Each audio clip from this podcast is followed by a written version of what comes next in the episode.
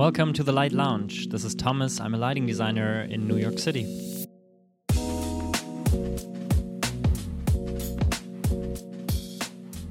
Welcome everyone to this week's Light Lounge. I am, as always, very excited because in this week's episode I speak with Sarah McElroy. Sarah is the founder and lighting designer at her own company, Silvershoot Design, and she has been with her practice responsible for the Glossier experience here in New York City. This is very exciting because Glossier definitely changed the online world, but also now the touchpoint of the retail space as an experience. We also speak about education because Sarah is a teacher at Parsons and at Pratt, and in general, therefore, the future of lighting and how young students and lighting designers should position themselves in order to play a role in the future of the lighting design industry. We met at the library, that's why our voices are so smooth and soft in this episode. Guys, enjoy. I speak to you at the end again. Great. Uh, welcome to the Light Lounge. Uh, the Light Lounge today is uh, here at Parsons. We have one of these amazing cubicles where you actually can work and speak very confined. And I'm very happy because today I sit here with uh, Sarah McElroy. How are you? Good. Hi. Thank you for having me. Of course. So, why I think you are a little bit the woman of the hour is because um, we speak about um, Glossier. You have been the lighting designer for Glossier, and the store has just recently opened, and I'm yeah. super excited. And the experience of the space is just absolutely amazing. Thank you. Um, and we will talk talk about this as well. But the reason why um, I I wanted to talk to you is more driven towards education and how uh-huh. lighting design is positioned itself sort of in the industry. But before we go ahead, why don't you give us a little bit like the intro, where you're coming from, how you got into lighting, and yeah. so forth. Awesome. Well, I don't know if you know this or not, but I have no design background, save my education in Parsons. It, what did you do before? So, when I was undergrad, I wanted to save the world. You know, you're like you're one of those radical young undergrads, and of course, I did what one does as an undergrad, and I studied philosophy, right? Because obviously the design and art to me was you know surface and i wanted to do something meaningful. So undergrad studying philosophy. And i say that tongue in cheek it, i think it was a very good decision for me. I learned a lot.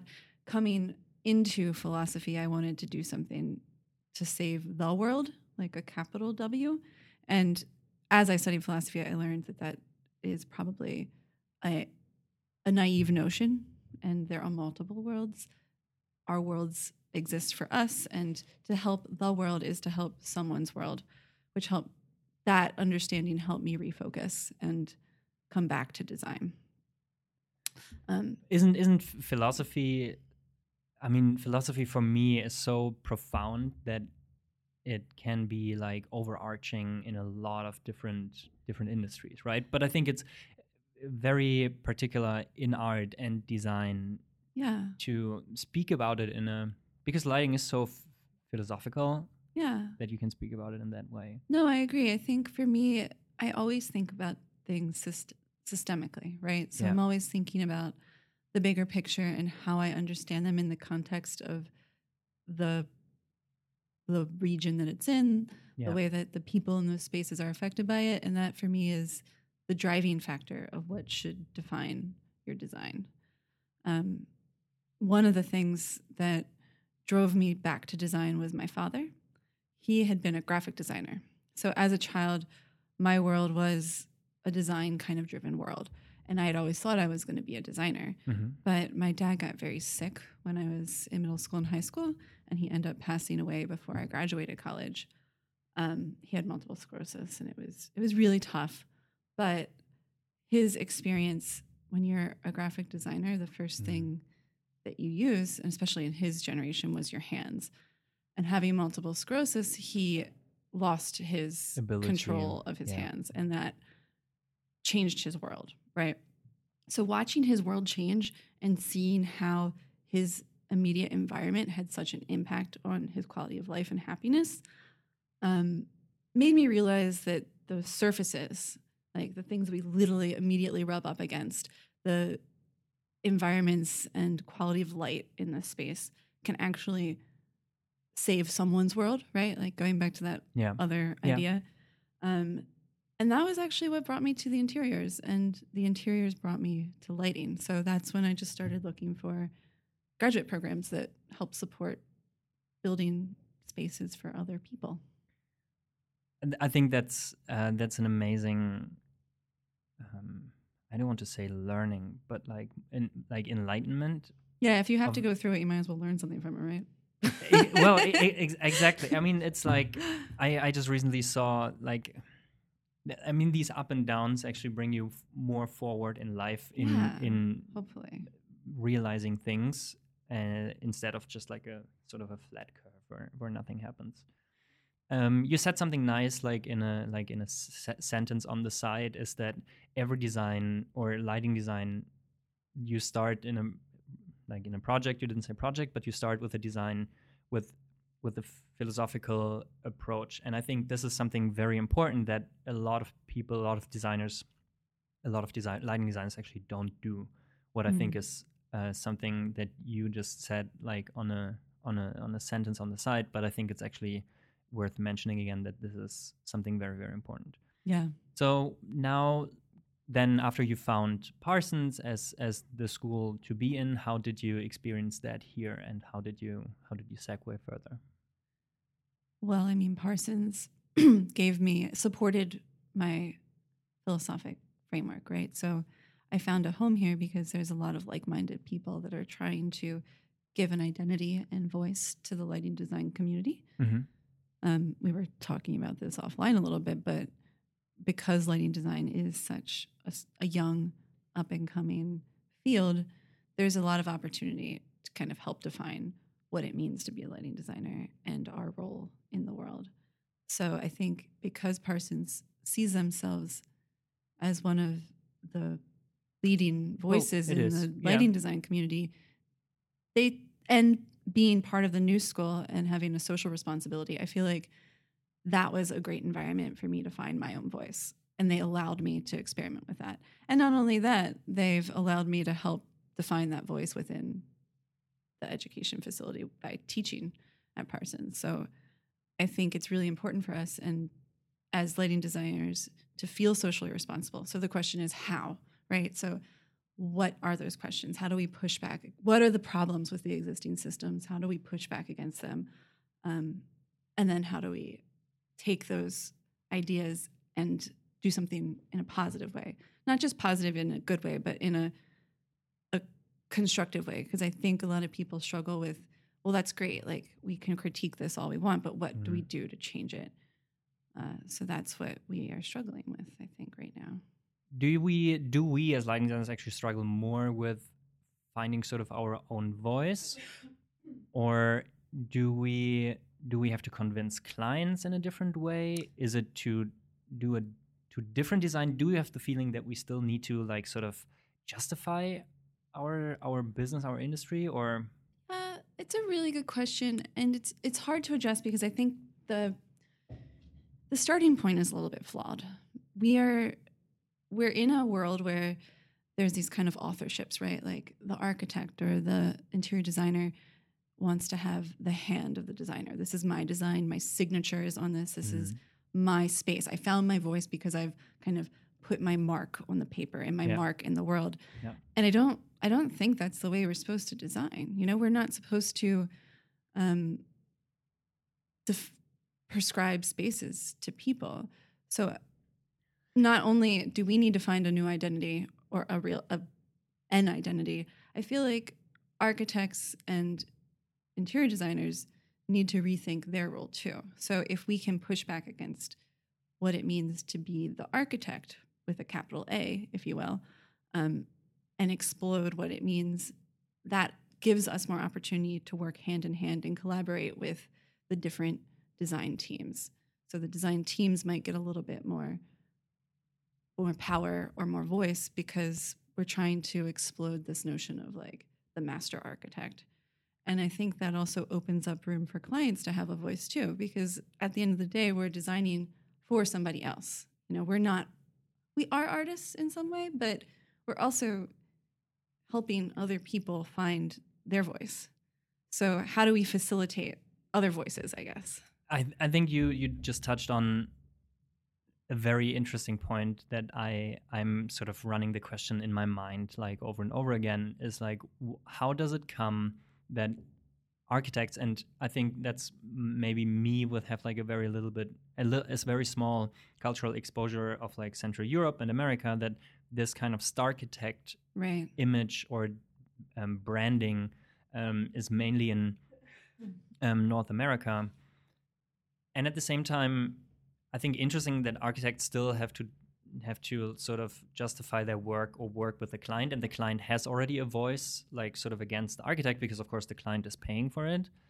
But it's very interesting that you say that we that we as lighting designers we are still sort of trying to define ourselves within the industry and then so you you you said you're not saying we should not sort of fight the the big name of the architect? Because the question is as a lighting as a designer itself i think it's always about getting our name out there and trying to actually m- make a name in the industry but at the same time the better the space is designed with light the less obvious it is that lighting plays a role in this right. so like the like, best lighting design you don't even notice. It's like fighting right, this kind exactly. of con- contradictory. No, it's really tough. Um what i think is is interesting i have like I've I've uh, another comment in my head, and I don't know exactly where I heard it. Is that lighting designers are actually sort of should sort of play the role as like facilitators and bringing basically being the glue in like a project that sort of ties everything together. Is this something that you experience in your work with architects, interior designers, clients as well? Absolutely. I mean, well, that's probably of why course. I am a lane. yeah. of course I am. right, of course. um, I mean, I think that an asterisk needs to be put behind that, right? So the experience, the visual experience of a space is a, a function of perception. There are all these other factors that go into perception, right? So the lighting can support a great sound experience. It can support a great um, touch experience, if you will. Like, yeah they all it needs always needs to be multimodal and have multiple haptic experiences. And so yes lighting but more experience. And because we're such like visually driven creatures we tend to and not only that we're marketing driven and all of our work exists in magazines and online right? Yeah. So we have this kind of bias towards our eyes. Um, hopefully as lighting designers we can kind of push back against that too right? So how do you design a space that is meant for smell? How do you design a space that you're supposed to eat and the sense of of taste is supposed to be heightened? So i think these are really interesting questions and we're just looking at one angle on this kind of multifaceted beast. Yeah.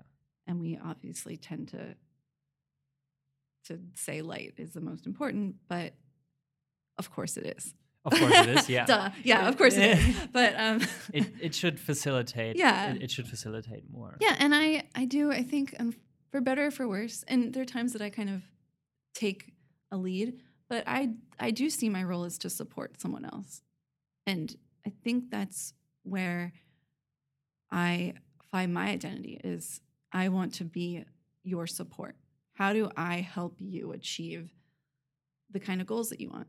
And how do you help me understand them? And then how can we build that together?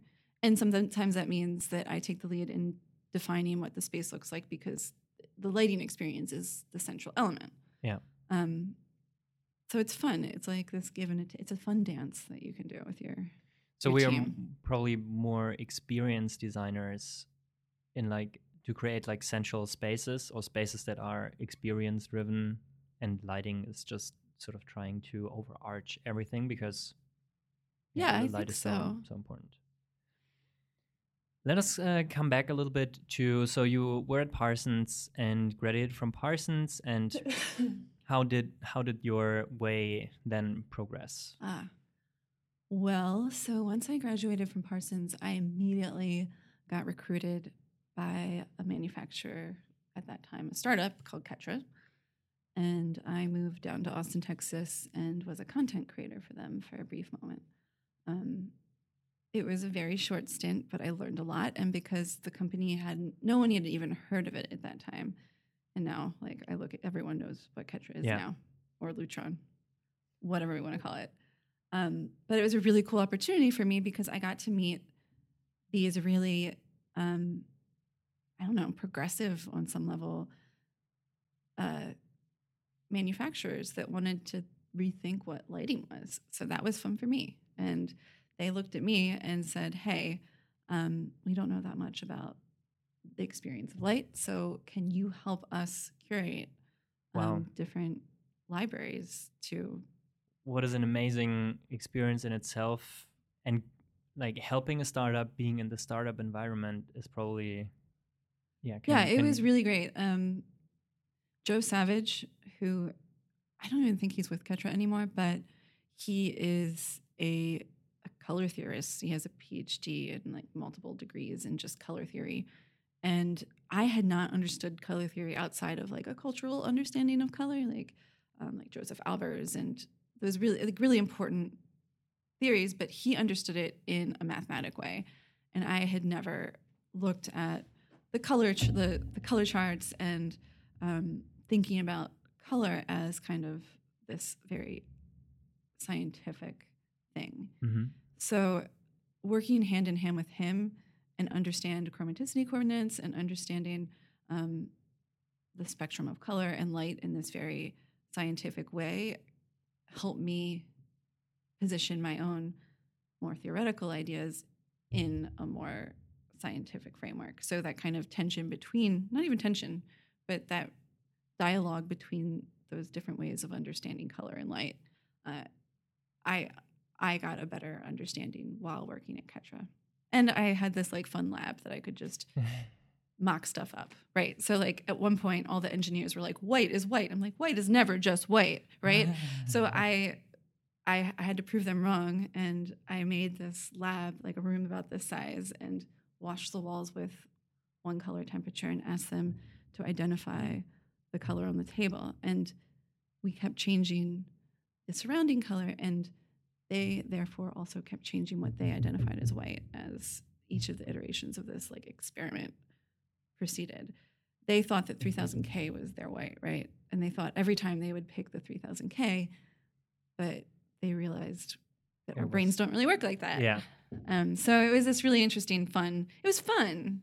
What is what I think is so interesting that that lighting, yes, is founded in or can be founded in such a big science uh, um, knowledge based um, theoretical yeah ground but at the same time you need to sort of look at every fixture sort of mock it up and then always look at it and then something coming back what you said like in the philosophical reason or field that context is like everything yeah right yeah what is so when what's again the beauty yeah of light so next to all of that, when did you start teaching? Um, I started teaching basically as soon as I got back to New York. So after I came back from Austin, mm-hmm. which was fun. It's a great town. Everyone should go. uh, I came back to New York and started working for Suzanne Tillotson. And that is also when I started teaching. And that was one of the reasons I came back to New York too. I, I really do love teaching and I wanted to teach. So having a close relationship with the folks at Parsons were, was important to me. Yeah. When you have like a class in front of you, new students you meet the first time, what is what is the general notion you pick up from them? Are they excited about light? Are they curious? Are they are they what is their general yeah. feeling when you pick up like sort of a fresh set of students without it's interesting that's a really interesting question i I kind of feel like their excitement and their attitude is defined by mine. So I feel very responsible in the classroom to kind of help them understand their the ways that they can feel about lighting. So immediately once I have a new class, I try to feel really excited. And I'm like, I am so excited to be here. And I do. I feel a huge responsibility when you have students, especially students that are basically my peers on some level. Like mm-hmm. I'm teaching graduate students. I am not so recently ago was a graduate student, so I am I see myself as kind of, you know, a liaison for them. Mm-hmm. I'm not the the wise the, yeah, the mm-hmm. wise master. Yeah. i'm like hey i am here. I have been recently here. I have some a little bit of extra knowledge for you so let me help you find the tools that you need to to do the exploration yourself. Um, so one of the things i try to do immediately in the classroom is just break down what they they may or may not understand to be kind of education. So for me i don't want them to learn in this kind of linear way where I feed them information, they absorb it, and then therefore they know the next thing. And we mm-hmm. just have this kind of like feeding in a linear line. I start, there's an article in the New York Times, and I don't know the author off of my top of my head, but I always give them to them the first day and say, hey, read this. And it talks about education as this island. And as the island expands, so do the shorelines. And that shoreline is basically the, the, the tension or the threshold between knowledge, which is the island in this analogy, and unknowledge, I guess, mm-hmm. uh, which is the ocean. So the more we know, that the more that that horizon and that shoreline increases, and it's at that that tension between knowing and not knowing, and knowledge and the unknown that the really exciting part of education happens. So you need to explore those edges. It's not about me learning learning you, mm-hmm. teaching you. Mm-hmm. It's about you exploring. So how do we give you those resources so that you can find the the shores, the beaches that are really exciting? And if you're not excited, you're not going to be you're not going to learn, right? So I'm always trying to make them excited about the possibilities that are yet to be discovered. So learning is more discovery instead of digestion of knowledge, yeah. which is boring.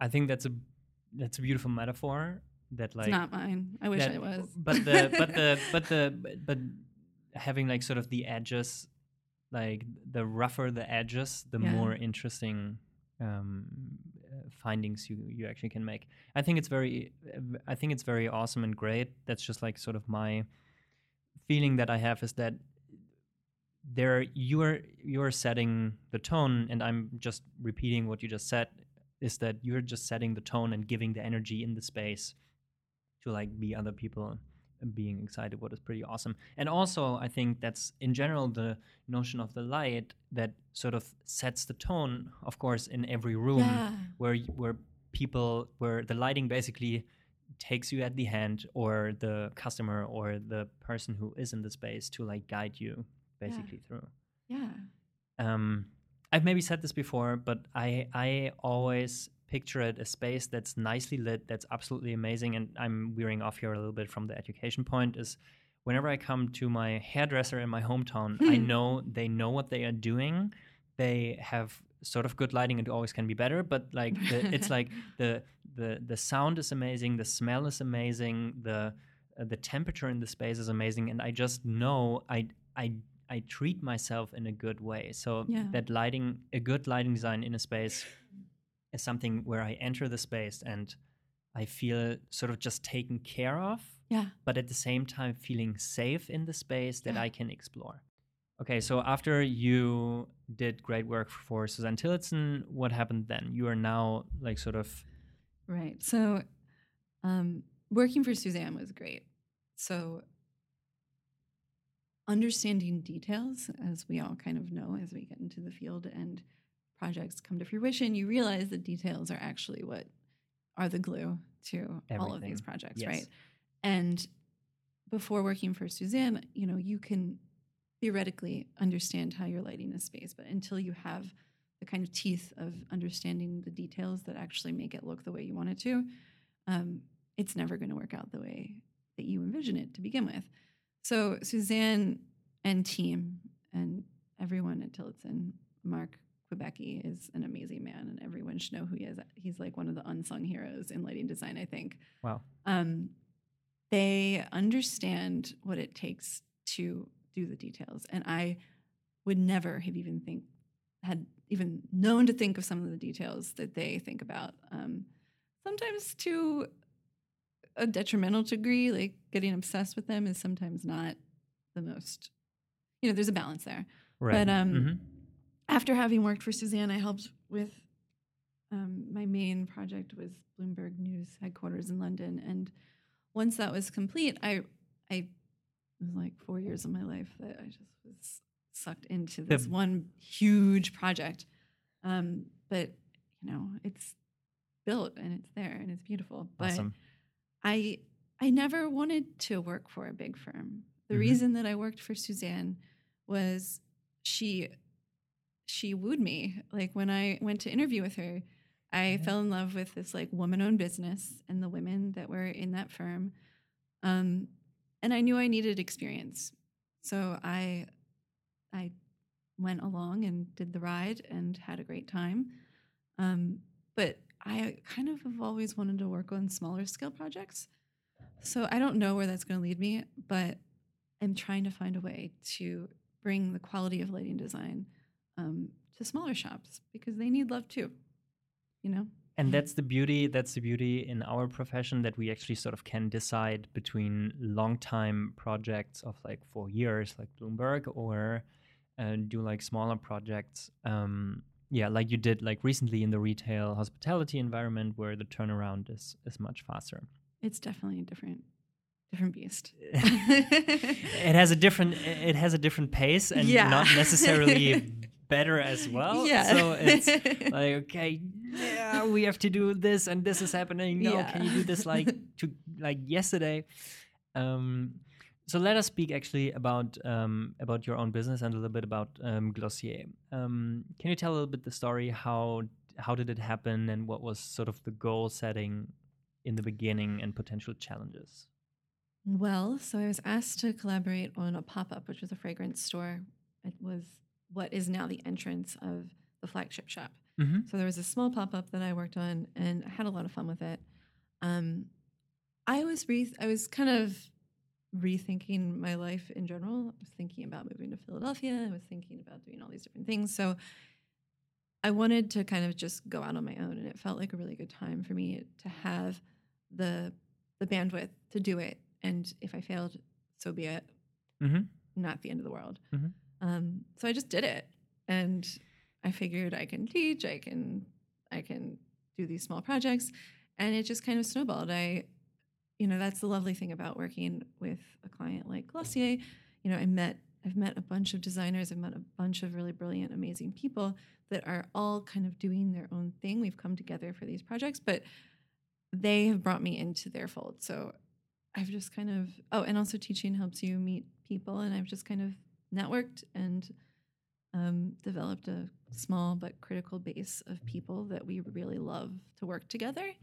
And I think that is kind of the heart of it. If you can find people that you really get each other, then you can build projects that other people get. You know, like that harmony of the design and of your relationships is the harmony that will come out in the end. Um, so that's really where I am. I'm just trying to like work with people that I think are amazing and uh, build it sounds cheesy, but like build love. That's so stupid. I'm not going to say build that. Love. Cut that. No. Yeah. uh, build. Oh, that's beautiful. Yeah, like I think you know it's kind of silly, but when you have these like trusting relationships that help build the design, it creates a, a space that you can feel that like they feel they feel cared for, and people want to feel cared for in their space. I think it's actually uh, yeah, I think it's a very important point because people in our age the millennials they want they are not looking for like connection is everything and that you are working with with people that you, you actually like and you care for is I absolutely agree. Is something you actually feel um, you can feel the difference yeah. But of course challenging yourself within this kind of group is always a big point as well. But I think so I've been to Glossier like the day it opened and you can actually really feel that it is so experienced driven and you can yeah. feel that there's something that there's something different. Like or like already by entering the space and i'm just here sharing my experience how walking through you feel like the softness and like the stare in itself where poetry i could see that there's like a deeper poetry meaning behind it. It's like the stair you walk up is like guiding you and sort of elevating you. And instead of like oh damn it i'm a customer i have to go up the stairs it's like yes i want to walk up the stairs because i'm like walking into this kind of light did you have like sort of a sequence in mind while you were sort of designing the storm? yeah absolutely well so it's really interesting project because there's so many people that have a strong voice in this so dealing with all these strong voices and kind of bringing it together was a fun challenge. Um, so the the company itself has a creative team and they have a big vision of what they want for the space. But we were lucky enough to be able to come on board and have like PRO as the architect and Gachot as the interior designer.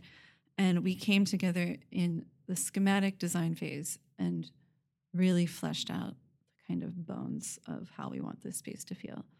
So that was the design that was the design intent um, how do you curate this elevating experience and we we use the word elevating how do you like look to the sky so it's really easy to design that in a lighting from a lighting standpoint once everyone's on board so you know we wanted a darker experience as you enter um, we wanted a framed experience that you have these as you walk in you experience it differently and then a, a revealing moment where you do look up so the lighting design just followed the the, the intent the concept, from the beginning. Right. Yeah. So it was okay. How do we do that? Well, let's have a darker experience. We can have we can cut through this curve and create like this section, and then we'll graze that, and it kind of frames this darker space inside, and then we'll have this soft glow that kind of lures you into the space from underneath, and there's that tension between underneath and above. So this underneath light light is pulling you into the top light, which is kind of the you know crescendo of the space, and it all gets brighter as you move in. For me, it was really important to be able to look at that that as well. So it was a balance between not having it too bright that it hurts your eyes, um, but having it bright enough that it pulls you up into that space. And then that concept is iterated throughout the space too. So we then wanted to reduce the light levels, have it feel a little bit more re- residential as you move into the space. And then as you move into the main retail area, we conceived of it. And this was for code too. We can't like just blast the, mm-hmm. the, the, space with light. Um, have it architecturally rendered, but then have beauty bar moments where you will have those moments where your face is brightly lit and you can see yourself and you look beautiful. And then as you move in, far deeper into the space, those are really the kind of brighter. So it's this it was really designed to have this crescendo at the very end. And those are the kind of Instagram moments too, um, because Glossier is very concerned about their online presence because they are primarily an online retailer. So this balance between the online experience and the real life experience is a, a very strong tension, and they want both to be able to have equal voices in this space, which is very hard hard to navigate.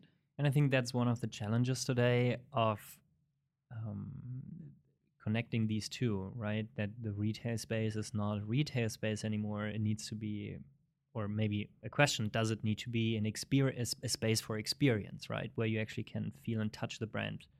Yeah, it's tough too because what is a nice in real life experience doesn't necessarily equate to a nice Instagram experience, and vice versa um, you know, selfies, you need light on your face.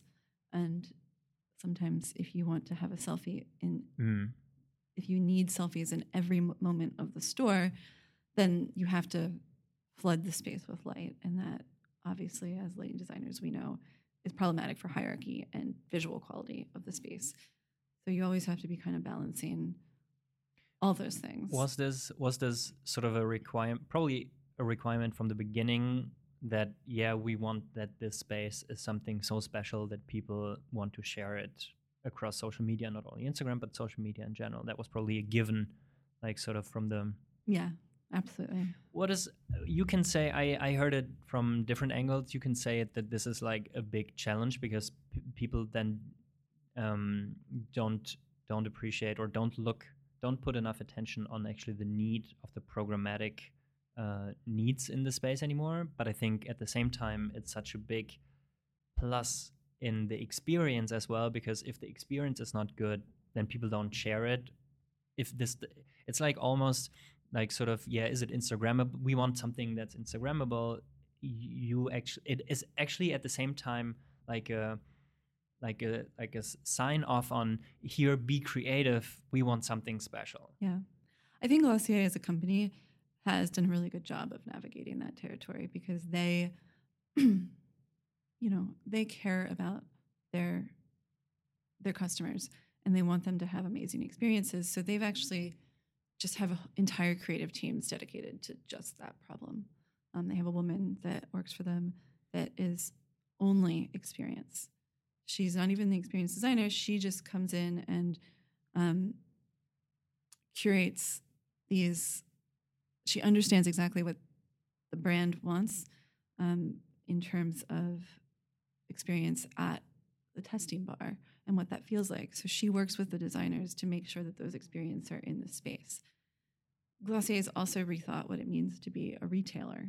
They don't have point of sales, or their point of sale has become an iPad, so they don't need the same programmatic needs that a typical retail retail space would have. Yeah. Uh, not to mention most of their their sales are online.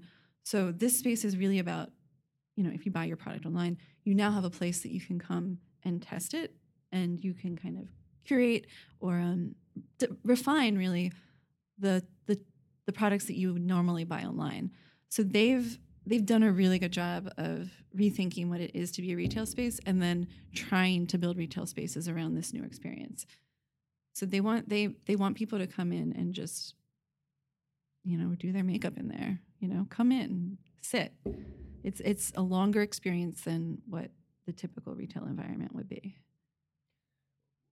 what I think is val- very valuable in itself, and I think it's a it, sort of a no-brainer that if people, if of course there are other costs involved if you only sell online, but if you don't have any bigger costs in having 50 stores across a country and you just have a few that yes it's a place for experience and touch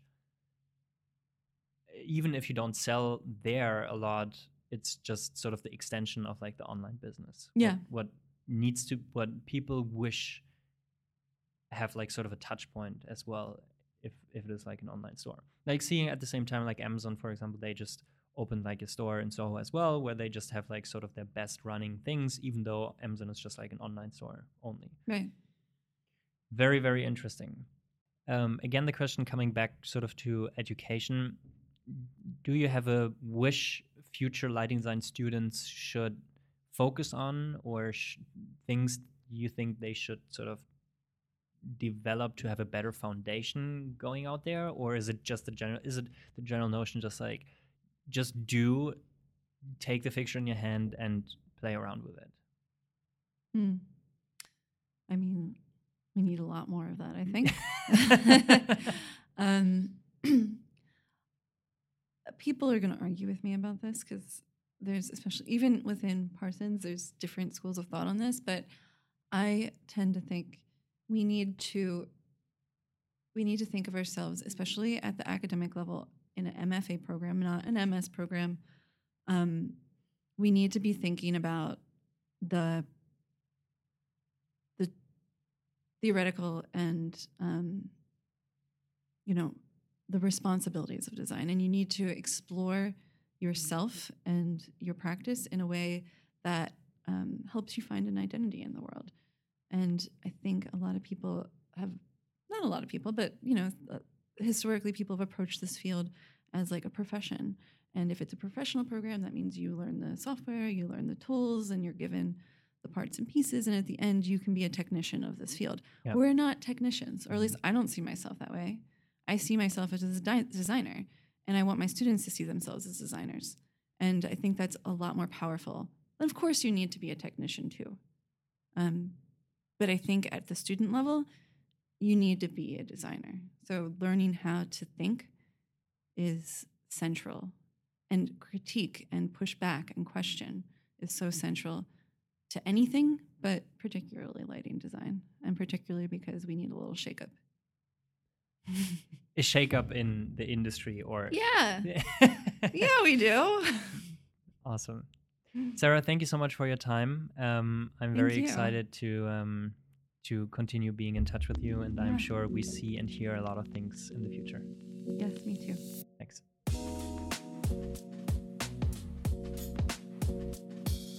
And that was the conversation I had with Sarah. If you want to say hi and reach her, you can reach her under silvershoedesign.com and under Instagram under the same name, uh, Silvershoe Design.